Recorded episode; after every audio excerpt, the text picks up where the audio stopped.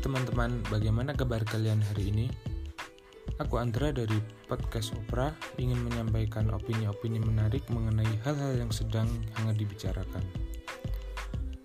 Hari ini adalah hari ketiga di bulan November. Di tahun yang dalam tanda kutip sangat berat ini, tidak lama lagi akan dilakukan pilkada di kota kita tercinta, yaitu Kota Magelang. Oke, kali ini aku mau mengutarakan opini-opini mengenai pilkada di masa pandemi saat ini. Langsung saja, ini dia podcast Opera atau Opini Andra.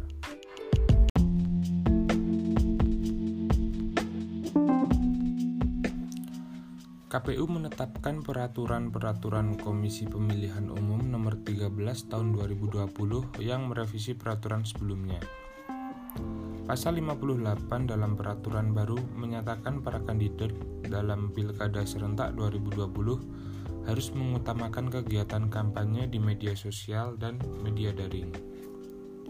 Jika kampanye tidak dapat dilakukan melalui media sosial dan media daring, maka dibolehkan pertemuan tatap muka dengan jumlah peserta yang hadir paling banyak 50 orang, serta menerapkan protokol kesehatan untuk mencegah penyebaran COVID-19.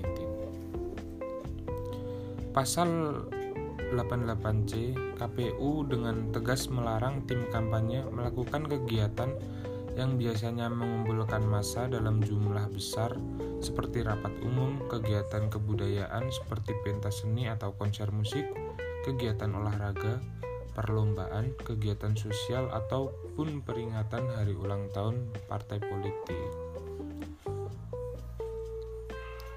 Dalam pilkada ini kita bisa meniru sejumlah inovasi dari negara lain Contohnya saja seperti negara Korea Selatan. Tetapi tidak secara mentah, maksudnya tidak harus sama seperti yang dilakukan Korea Selatan dalam melakukan pemilihan umum. Karena Indonesia dan Korea Selatan adalah dua negara yang berbeda dalam banyak hal, mulai dari budaya, politik, hingga sistem ketatanegaraan.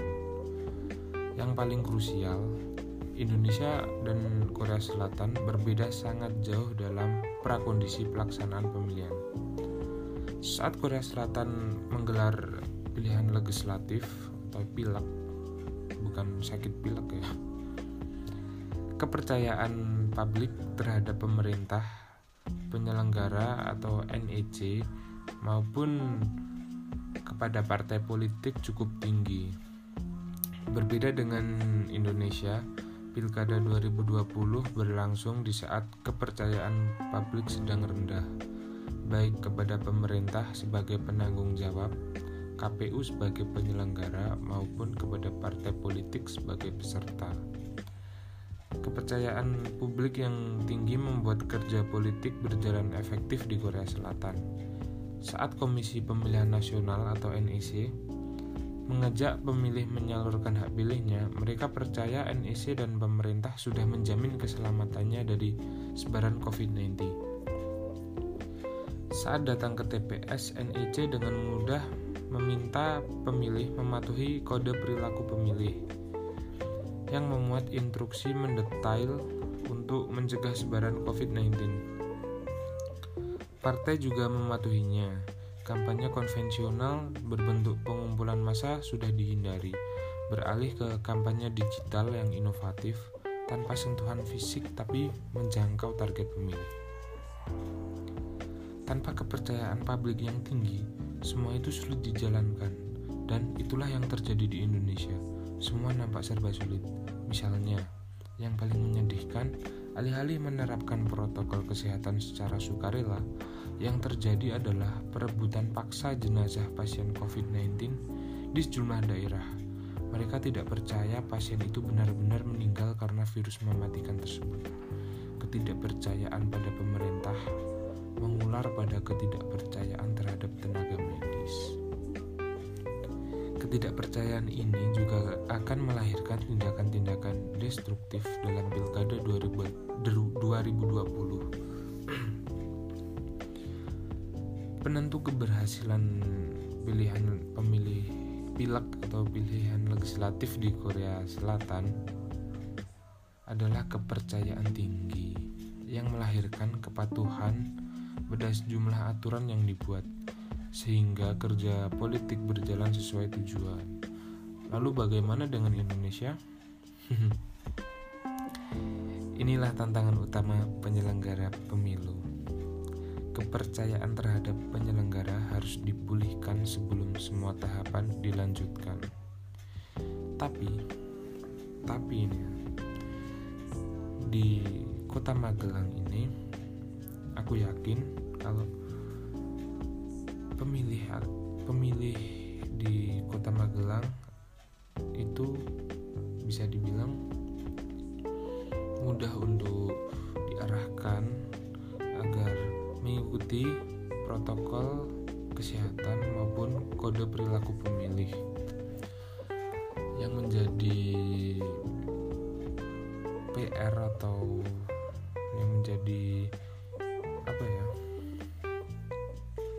yang menjadi tantangan utama itu justru dari bagaimana KPU dalam menyiasati dan memberi sosialisasi tentang kegiatan eh, kampanye kepada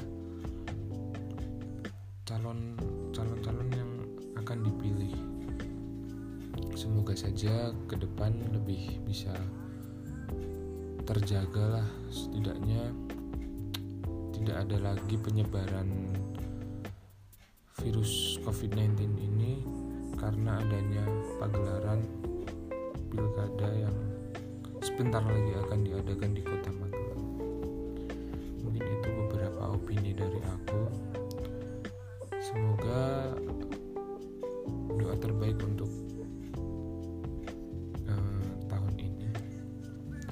di 2021 ke depan semuanya kembali berjalan normal.